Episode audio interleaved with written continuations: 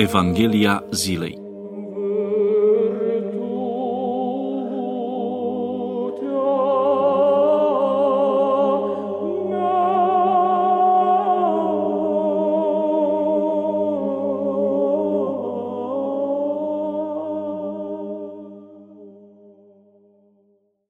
Citire din Sfânta Evanghelie de la Matei, capitolul 12, versetele 46 până la 50 și capitolul 13, versetele 1 până la 3. În vremea aceea, pe când Iisus propovăduia mulțimilor, iată, mama și frații lui stăteau afară căutând să vorbească cu dânsul. Atunci cineva i-a spus, iată, mama ta și frații tăi stau afară vrând să vorbească cu tine. Dar el răspunzând celui care îi spusese a zis, Cine este mama mea și cine sunt frații mei? Și întinzând mâna spre ucenicii săi a zis, Iată mama mea și frații mei, căci oricine va face voia tatălui meu celui din ceruri, acela este fratele meu și soră și mamă. În aceeași zi, ieșind din casă, Iisus ședea lângă mare și s-a adunat la dânsul popor mult, încât a trebuit să intre în corabie și să șadă, iar tot poporul sta pe țărmul mării, și le-a grăit lor multe în pilde. Meditație la Evanghelia zilei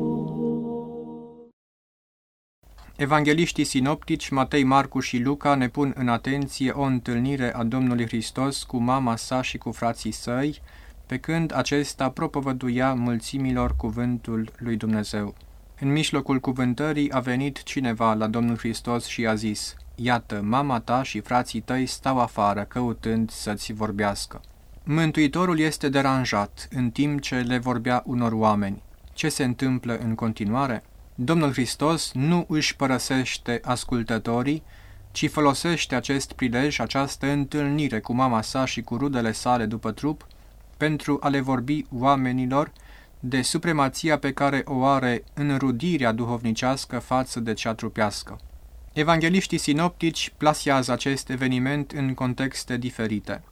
Astfel, la evanghelistul Matei, citim că Mântuitorul tocmai le dăduse fariseilor și cărturarilor un semn, semnul lui Iona prorocul, spunându-le că precum a stat Iona în pântecele chitului trei zile și trei nopți, la fel și el va sta în inima pământului trei zile și trei nopți.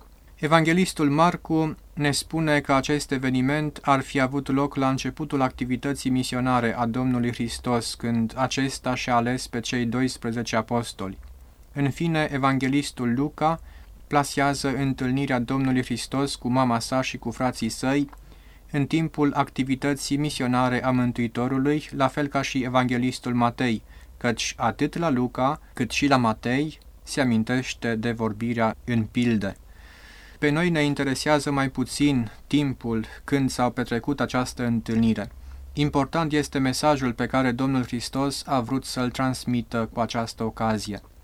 Cu siguranță că nu a fost prima dată când Domnul Hristos era căutat de rudele sale.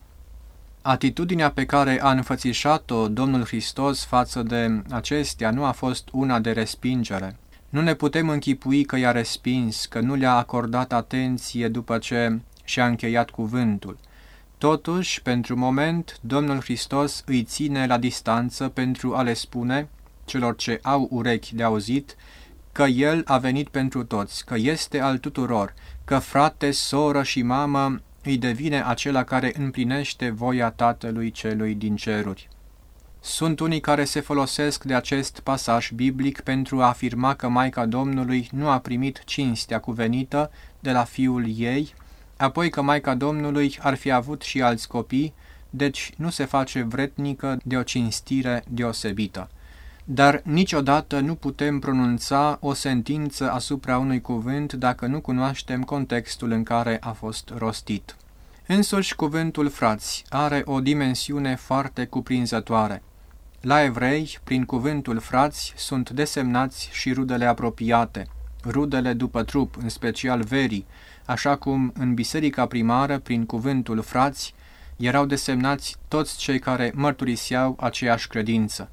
Așadar, frații Domnului nu sunt frați de sânge. Apoi faptul că Domnul Hristos a fost unul născut, iar nu cel întâi născut al Maicii sale, ni-l descoperă în mod deosebit episodul răstignirii.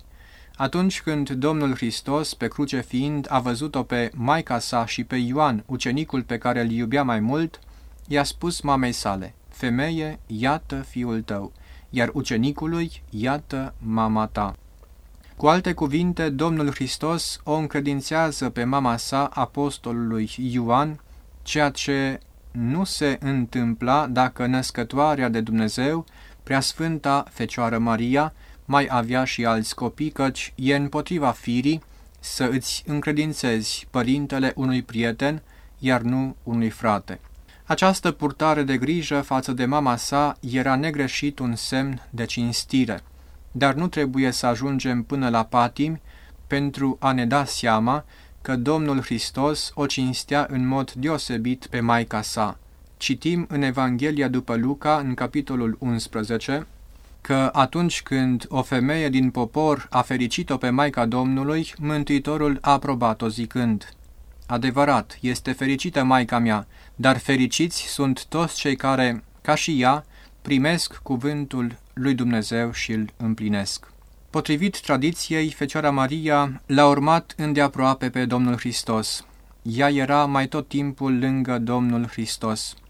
Mai mult, unele pilde ale Domnului Hristos se referă la lucrul și munca gospodinei. Așa este pilda aluatului și a drahmei pierdute. Amănunte ca acelea cu aluatul și cu drahma pierdută, Mântuitorul nu le-ar fi putut afla decât în copilăria lui, în Nazaret, când Maica Domnului făcea pâine sau mătura casa, căci ea nefiind bogată, când pierdea o drahmă, desigur o căuta, ca și femeia din parabolă. Ce trebuie să scoatem în evidență este rolul de mișlocitoare al Maicii Domnului.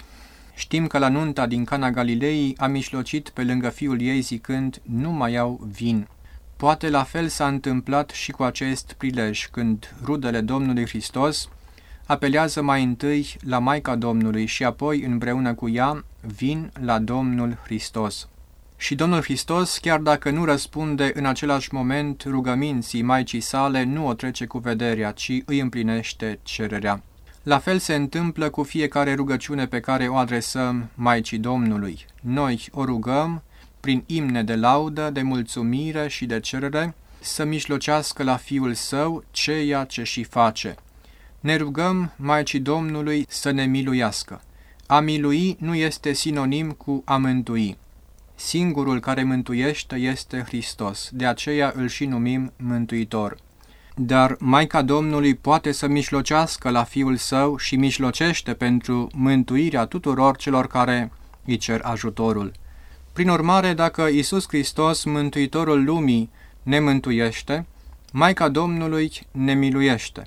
Așa îi se roagă biserica, preasfântă născătoare de Dumnezeu, miluiește-ne pe noi, pentru că ea ne mișlocește bunurile veșnice.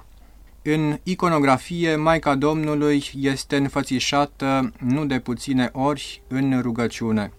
Prin rugăciune, o viață se ascunde mai mult în Dumnezeu.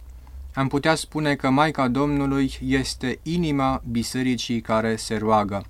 Se roagă nu pentru sine, ci pentru fiii ei, căci prin Sfântul Apostol și Evanghelist Ioan, toți am devenit fiii ei.